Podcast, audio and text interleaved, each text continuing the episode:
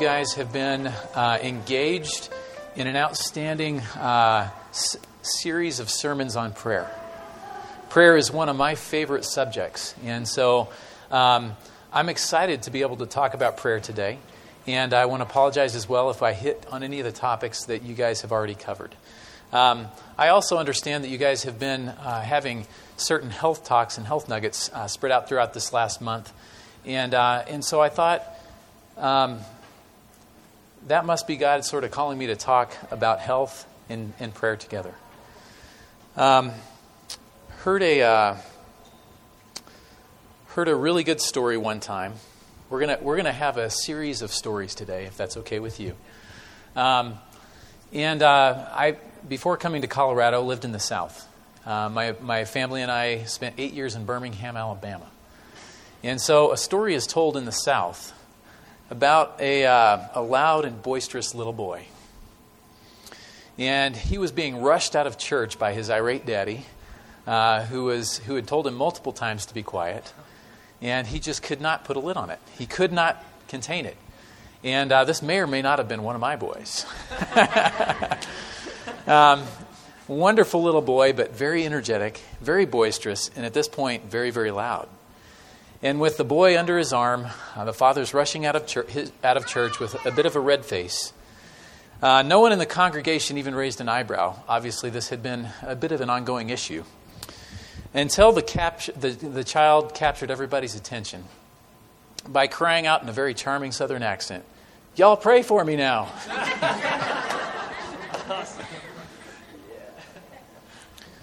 Prayer is living and breathing.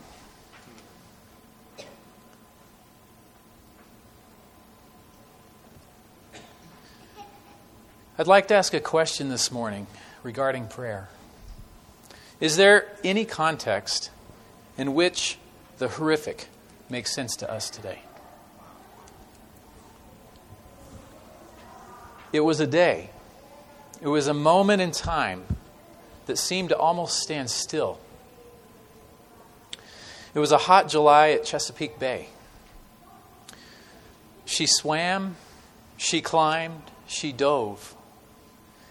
And when her head hit the bottom and her neck snapped, that moment, floating face down in the water, unable to roll over, unable to move even her arms or her legs, trapped and unable to breathe.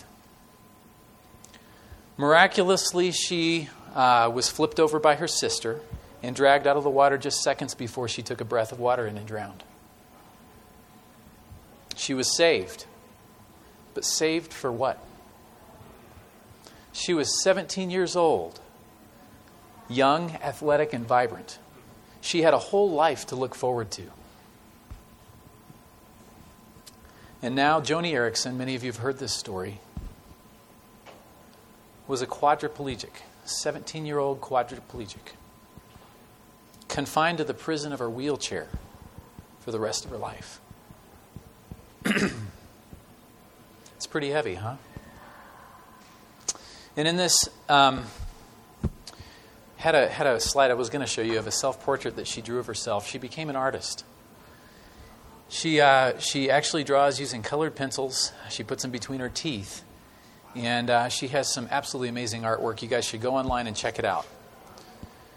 But at 17 years old, she she drew a self portrait, black and white, out of charcoal pencils of an individual, and you can see the anguish.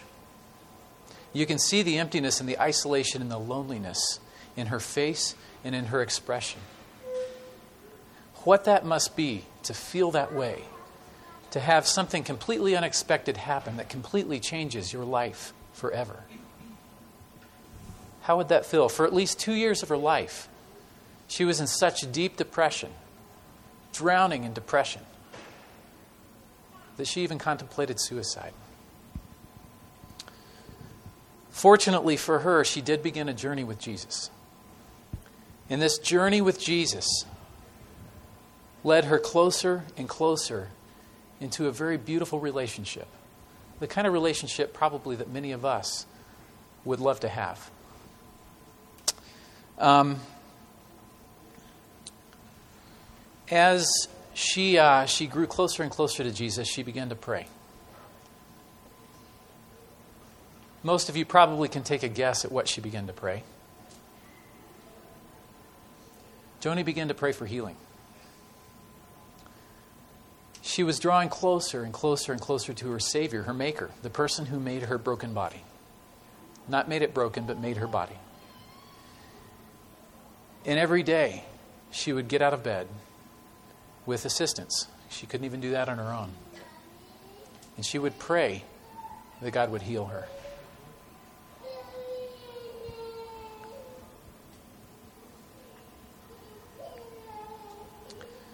She would pray at least to be able to use her hands. And that healing for Joni has never happened.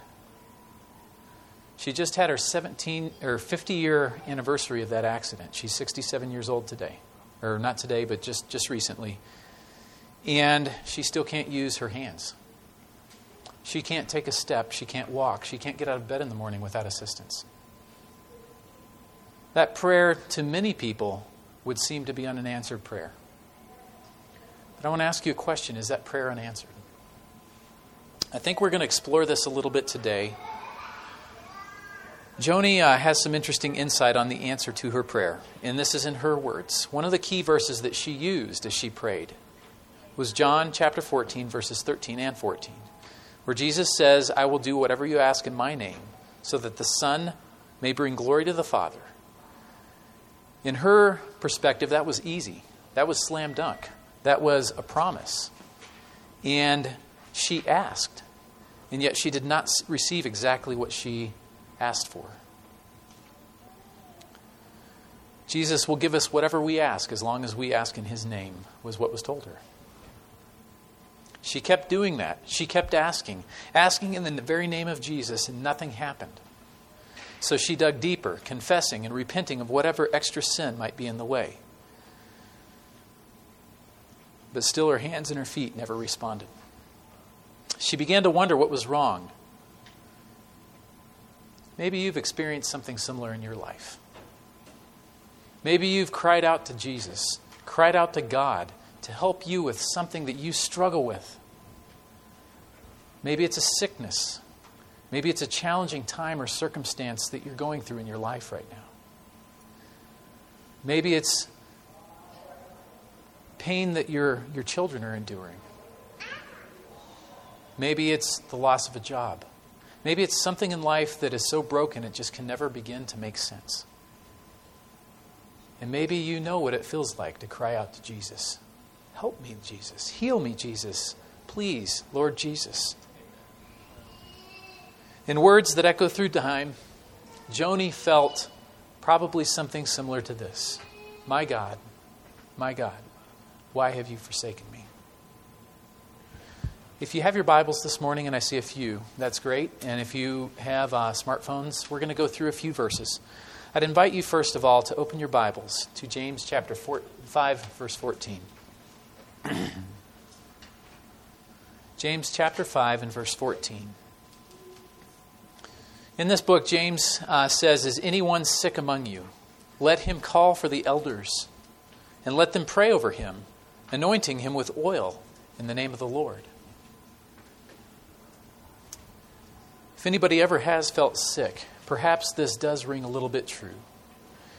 Um, I don't think there's a place, I don't think there's a church, I don't think there's a community in this world left where somebody's not sick, where somebody's not suffering, and where somebody's not struggling, especially here in a hospital today, right? Health is so important to us. We're terrestrial beings. We're built from this backbone of carbon. We have a physical form and when that begins to fail, we no longer possess health. Sometimes we don't have the energy to go on in life. Sometimes the sickness leads to thought distortions. We need our health as human beings in order to function. And so I think it's with uh, a great degree of uh, significance that James asks this question Is anyone sick among you? Does anybody have sickness here today? I don't know. The call is not for the sick to pray for themselves if you look at this verse carefully. It's very interesting that the call is not for the sick to pray for themselves. The call is for something that can only happen in a community of believers. It can't happen in isolation because the call is for the elders to pray for the sick individual. Why do you think that might be? Do you think there's importance in the community of believers? Do you think there's an aspect of prayer that can only happen among a community of believers who are willing to be transparent with each other, willing to be open with each other? Um, this also makes reference to being anointed with oil. Now, oil is a really cool symbol in the Bible. Does anybody have any idea what it means? Holy Spirit, I like it. I heard several people say Holy Spirit. And you're spot on. What aspect of the Holy Spirit? So, oil can symbolize various things in the Bible. You go all the way back into the book of Exodus. And when they anointed the priests, they would pour, oil onto the priest's head, and it would run down, drip off of the priest's beard, all the way down his garments, down to his toes. And in that context, oil symbolized not just healing, in that context, it very much symbolized consecration to God, consecration to God's work. Is it possible that perhaps some of us, through our journey in life, have had our spiritual health broken in a way that no longer allows us to be consecrated to God? Do we need consecration in our lives today? Another context of how oil is used in the Bible comes from the story of the Good Samaritan. Does anybody remember this story? You have a Samaritan. Um, he's walking along the road after the Levite, the priest, all the other people that should have helped this poor, beaten down man. And it's the, it's the enemy. It's the social enemy and the social outcast that walks along and helps the man that's been beaten and bruised and is robbed. What does he do to this man? He pours oil on his wounds. And we see this also in a parable of Jesus when the Good Shepherd pours oil on uh, the wounds. The, uh, the symbolism here is much different in that the symbol of oil now takes on a symbol of actual healing, right? Which is kind of what we're going to be talking about today. There's another instance where Jesus uses the, the, the symbol of oil in a parable does anybody remember the, the parable of the ten virgins? We're not going to look all these up. The ten virgins all have lamps filled with something. It's oil. that symbolizes the working of the Holy Spirit. Are we consecrated to Jesus today? Are we allowing Him, through the Holy Spirit, to come in and heal our lives in a way that our lamps can illuminate the world around us? Because oil does symbolize the Holy Spirit, but it symbolizes an active phase of what He longs to accomplish in each of our lives. You guys are a city set up on the fourth floor of a hill here. Do you guys realize that? And uh, this is, I, I, have to say as well, this is the first time I've gotten to visit your church. I've been planning to do it for a long time, actually. and I uh, plan to do it again. And uh, what a wonderful church. What a wonderful opportunity to share the gospel with this community, Debbie um, as you mentioned, uh, with the kids. Um, James doesn't stop there in this verse. As we become consecrated to God, James actually takes it a step further. If you want to skip down to verse 16, he says, Confess your faults one to another, and pray for one another that ye may be healed. The effectual prayer, the effectual and fervent prayer of a righteous man availeth much. Now, this, this verse took on a lot of personal significance uh, for Sharmony and I. I don't know those of you who have met my wife. She wasn't able to be here today. Uh, she has other duties at another church. But um, this took on a lot of personal significance for us about five years ago. Um, about five years ago, um, my wife noticed a lump in her neck, and it wasn't getting smaller.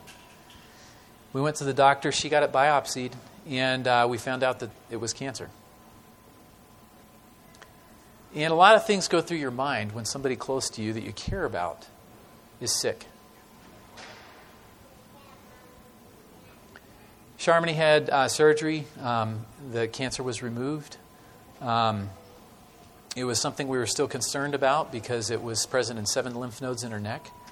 And you don't know how that's going to, to turn out in the future. You don't really have any sense of certainty about how things are going to go. And you do a lot of praying.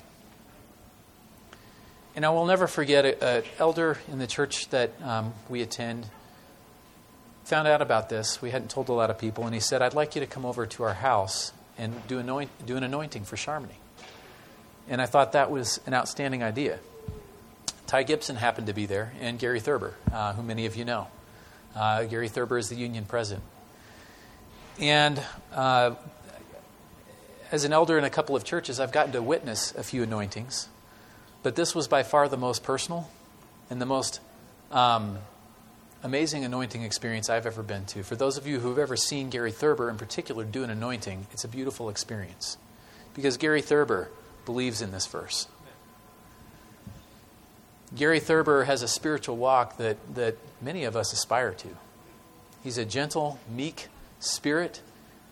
He has a warmth about him, he has a joy about him, he has a steadiness about him. You can tell that Gary Thurber spends time with his Lord. But when Gary Thurber showed up and when he said, I've got it, we got, got to do this anointing, he read this verse and he said, I've got to be honest with, with you guys. I had something I had to make right with somebody earlier today.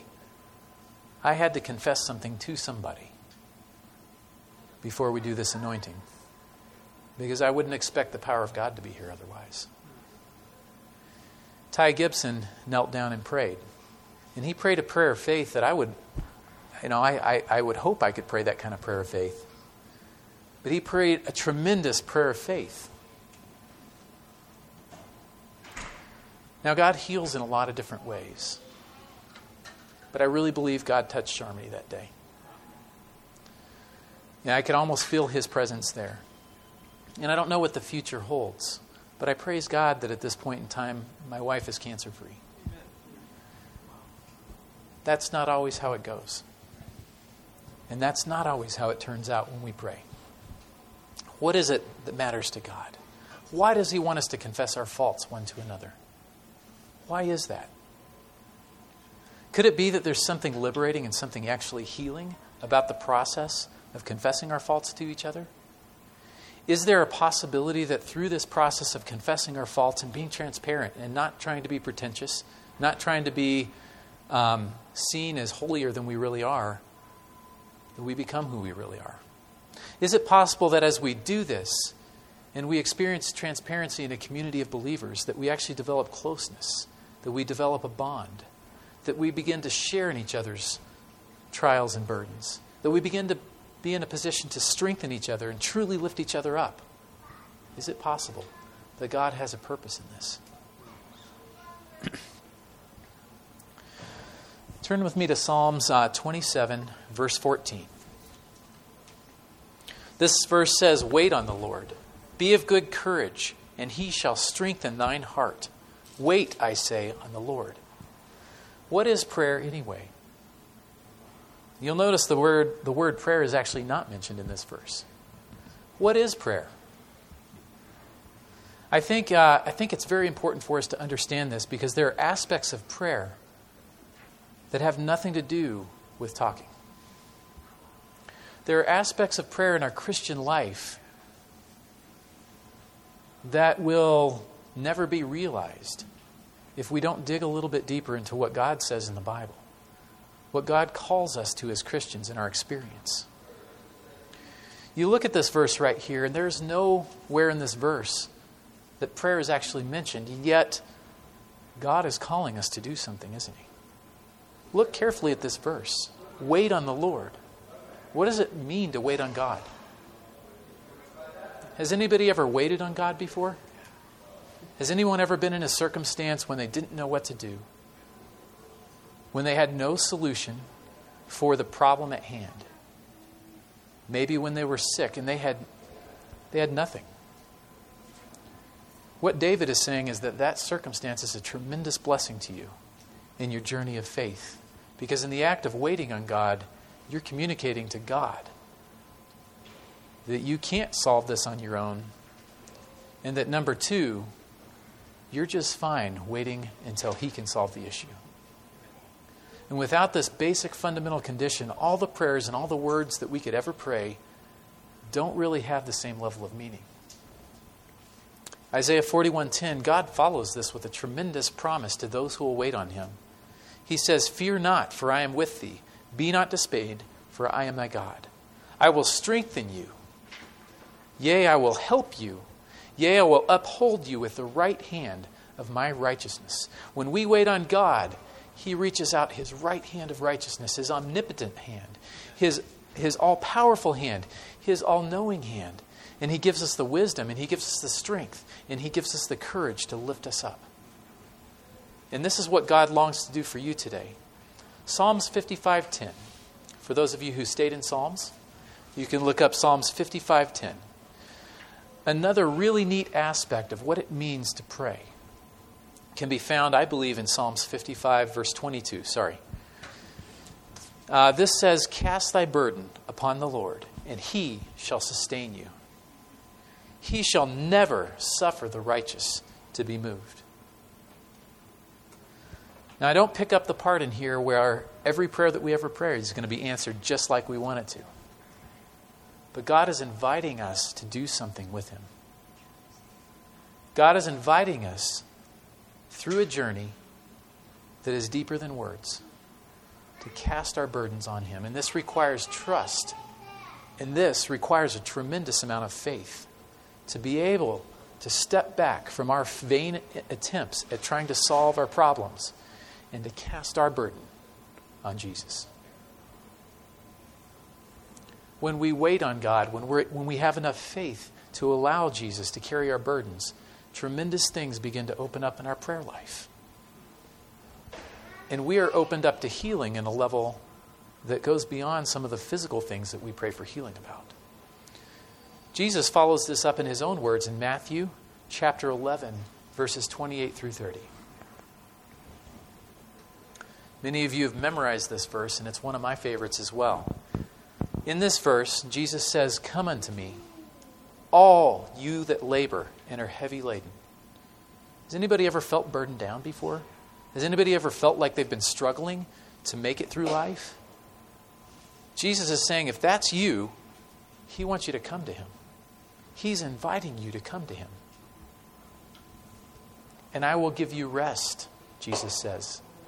Take my yoke upon you and learn of me, for I am meek and lowly in heart and you will find rest for your souls.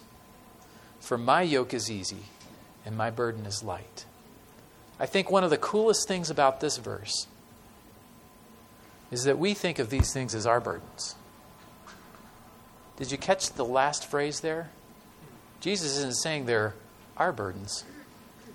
Jesus is saying that our burdens are his burdens. when we cast our burdens on Jesus, He takes them. He promises He will. And He carries those burdens. Jesus does all the heavy lifting. Jesus leads us. Jesus guides us, and He picks us up and He carries us in His arms.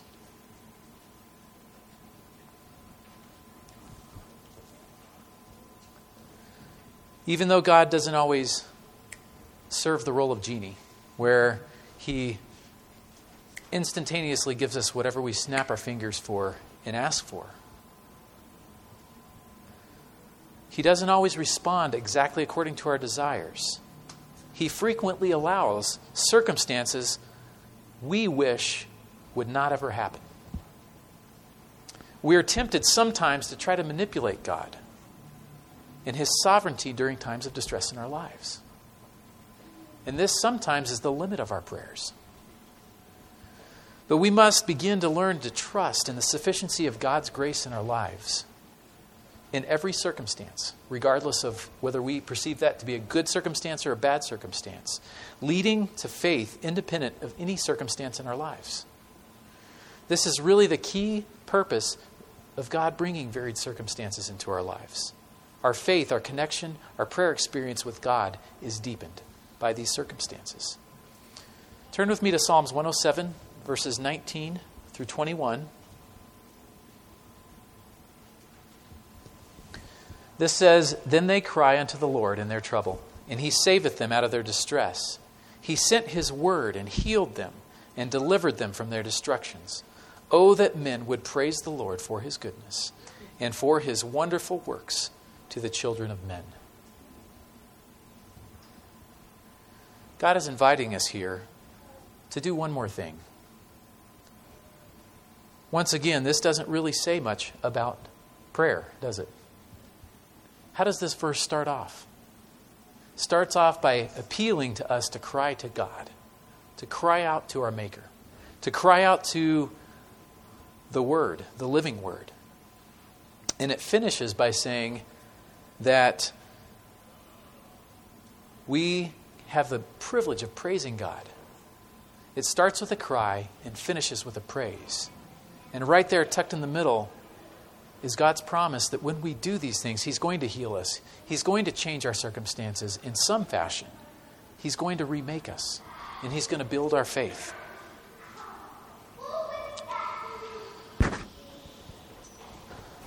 Favorite author of mine said in uh, the book Steps to Christ, page 95, there are certain conditions upon which we may expect that God will hear and answer our prayers. One of the first is these is that we feel our need for Him. Turn that over in your mind just a little bit. We need to feel our need for God. Until we have circumstances in our lives, perhaps sometimes unpleasant circumstances in our lives, that make us feel our need for God, we really haven't connected with God. We really, on some level, no matter how Christian we are, have this idea that God is a genie, there to answer our prayers. But when we have the misfortune or fortune of stepping into unsavory circumstances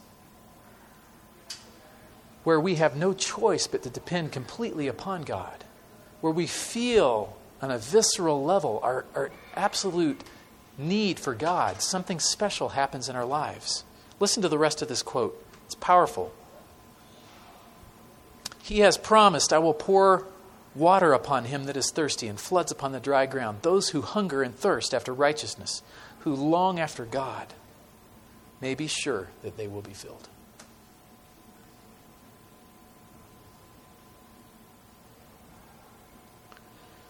God cares so much about us that He sent the living Word incarnate, Jesus, to embody this for us, to show us what this looks like, to give us a practical demonstration of God and His grace and His love and how He longs to heal us. And it was all borne out in the life of Christ.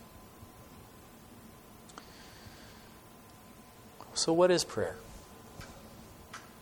Hopefully, it's taking on a little bit of a broader meaning where we learn to wait for God, where we learn to cast our burdens truly upon Him, where we learn to praise Him, where we learn to cry out to Him. And all of this is really describing what God wants to achieve, what He desired to achieve by sending Jesus here in the first place. And that is intimate connection with you, intimate connection with me.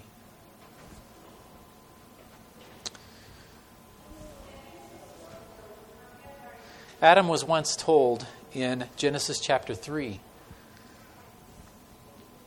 verses 17 and 18 Cursed is the ground for your sake, in toil you shall eat of it all the days of your life, both thorns and thistles shall it bring forth for you. Sounds pretty good, huh? It's a great promise. That's what we're all hoping for, right? We want thorns and thistles in our lives. What are thorns and thistles anyway? Why in the world did this happen? Adam, uh, as most of you remember in this story, Adam and Eve had made a decision. The decision carried some significant consequences for all of us today still because of their decision and because of our own as well, we experience things that just don't seem like they should be happening in this world. People do get sick, people do die. We grow old. We don't live forever. We suffer pain and we struggle. In so many ways, God is answering a very important question for us here. Thorns and thistles are a symbol of pain and suffering in our lives. And Adam was promised that he would need to toil this in, this, in his work in the ground and that he would have pain and suffering as he did this. It doesn't sound like a very good promise, does it? It's not the kind that we really look for when we read the Bible. But the really beautiful thing is that this comes full circle in Jesus Christ. Does anybody remember what kind of crown Jesus wore? Did it have rubies on it? How about some diamonds? It's a crown of thorns. Jesus came back to this earth after he made it in the first place. After he made beings that were capable of hurting him and of falling. And he exercised the plan of redemption for us. And the very thorns that Adam had to struggle with, that he had to toil with, were slammed down on the head of our Savior. This was his crown.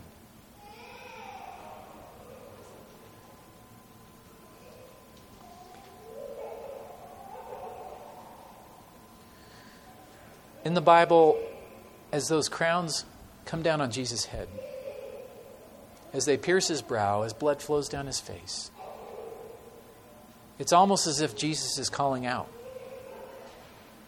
I'm with you in your burdens, I'm with you in your struggles. Every bit of suffering, every bit of pain that you experience, I experience. And I have victory for you. In his suffering and in his death, Jesus bore our pain. Jesus bore our struggle.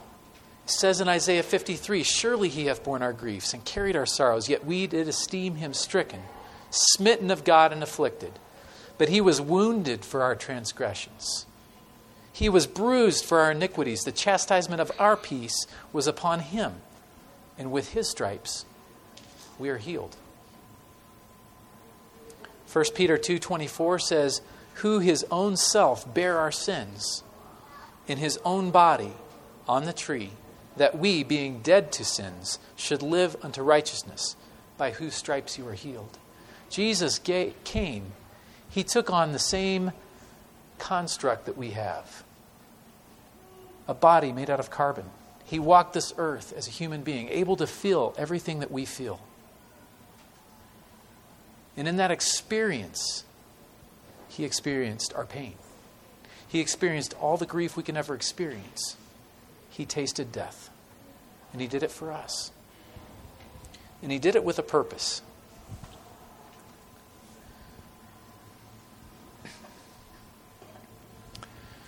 Um, we're going to wind up with one more story here, if you guys can hang with me for just a minute. Um, C.S. Lewis, probably some of you guys know who C.S. Lewis is. One thing I didn't know uh, is about a lady by the name of Joy Davidman. Does any, has anybody ever heard her name before? Okay, so Kim has. She, she totally broke my. I was going to say I'd never heard of her, and I'm sure you haven't either, but Kim has. So uh, good for you, Kim. You're, you're very well read.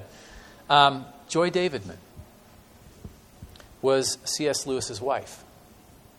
C.S. Lewis didn't get married until he was something like 58 years old. How about that for a bachelor, huh? she probably had a lot of taming to do. The really interesting and unusual thing about Joy Davidman and C.S. Lewis was that Joy Davidman had metastatic breast cancer when she married C.S. Lewis in 1957. She had one spot on her hip that was so bad that she couldn't even walk. C.S. Lewis had never been married before, and he has a really interesting quote about this time. I had never expected to find in my 60s the happiness that had passed me by in my 20s. He was quite happy uh, having somebody that he delighted in sharing time with. Joy Davidman was an author just like C.S. Lewis. Those who knew him well understood how deep the intellectual and emotional attraction was between these two people. Um, they, shared, uh, they shared an existence on a very deep level, uh, from all accounts of, of this part of his life. It was very interesting that um, not long after they got married, uh, in the words of C.S. Lewis, a good man laid his hands on Joy and prayed. A year later, she was in complete remission, walking uphill through woodlands. And the man who took the x ray was saying, These bones are as solid as a rock. It's miraculous. For three years, th- these two people really reveled in joy and, and a wonderful marriage. But then grief struck when the cancer returned with a vengeance, and Joy finally succumbed and died three years after they were married in 1960.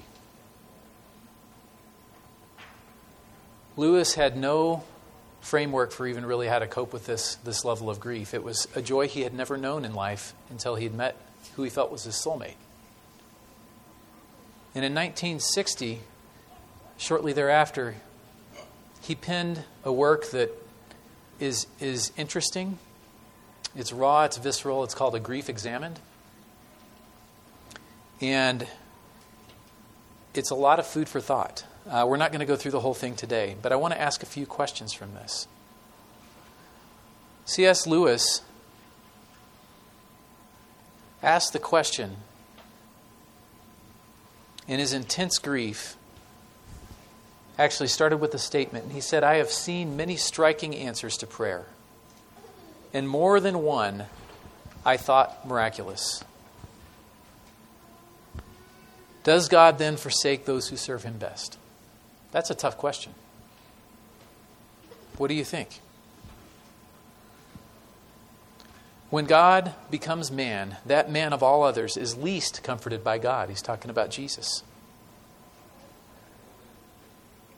At his greatest need. There is a mystery here which, even if I had the power, I might not have the courage to explore. Meanwhile, little people like you and me, if our prayers are sometimes granted beyond all hope and probability, had better not draw hasty conclusions to our own advantage. If we were stronger, we might be less tenderly treated. If we were braver, we might be sent with far less help to defend far more desperate posts in the great battle. I hear that I hear the echo of his sentiments as well, just like Joni Eareckson's story. My God, my God, why have you forsaken me? Have you ever felt forsaken by God? If you haven't had the experience yet, probably most of you will have the experience at some point that will make you feel somewhat forsaken by God. Lewis winds up concluding that God does, in fact, use necessary pain in our lives to teach us to know and to trust Him as He is, and that for God to give us comfort, we have to have enough consuming grief in our life to be able to receive it. That's a tough thing. That's a tough concept.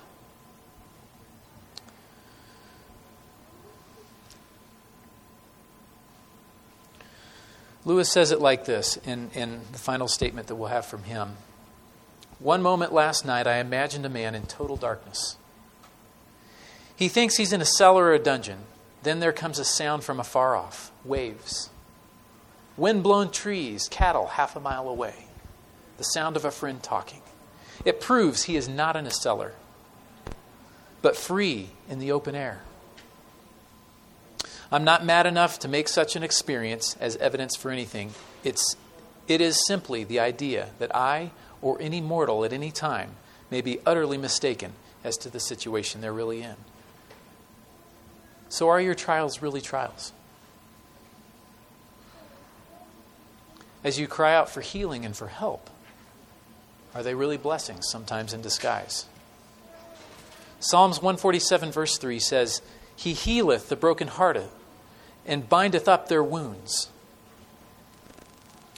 This is a really important extension of prayer from circumstances. It helps to humble us.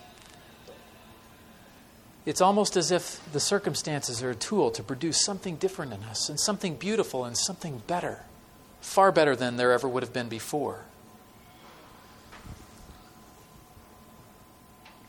In Shadowlands, an adaptation of a grief, grief observed written by C.S. Lewis after his wife died of metastatic breast cancer, a friend says to Lewis, Jack, which is what he was called, I know how hard you've been praying, and now God is answering your prayers. Lewis replies, That's not why I pray, Harry. I pray because I can't help myself. I, be, I pray because I'm helpless. I pray because the need flows out of me all the time, waking and sleeping. Prayer doesn't change God, it changes me. If anybody has ever had that experience before, God is interested in changing us.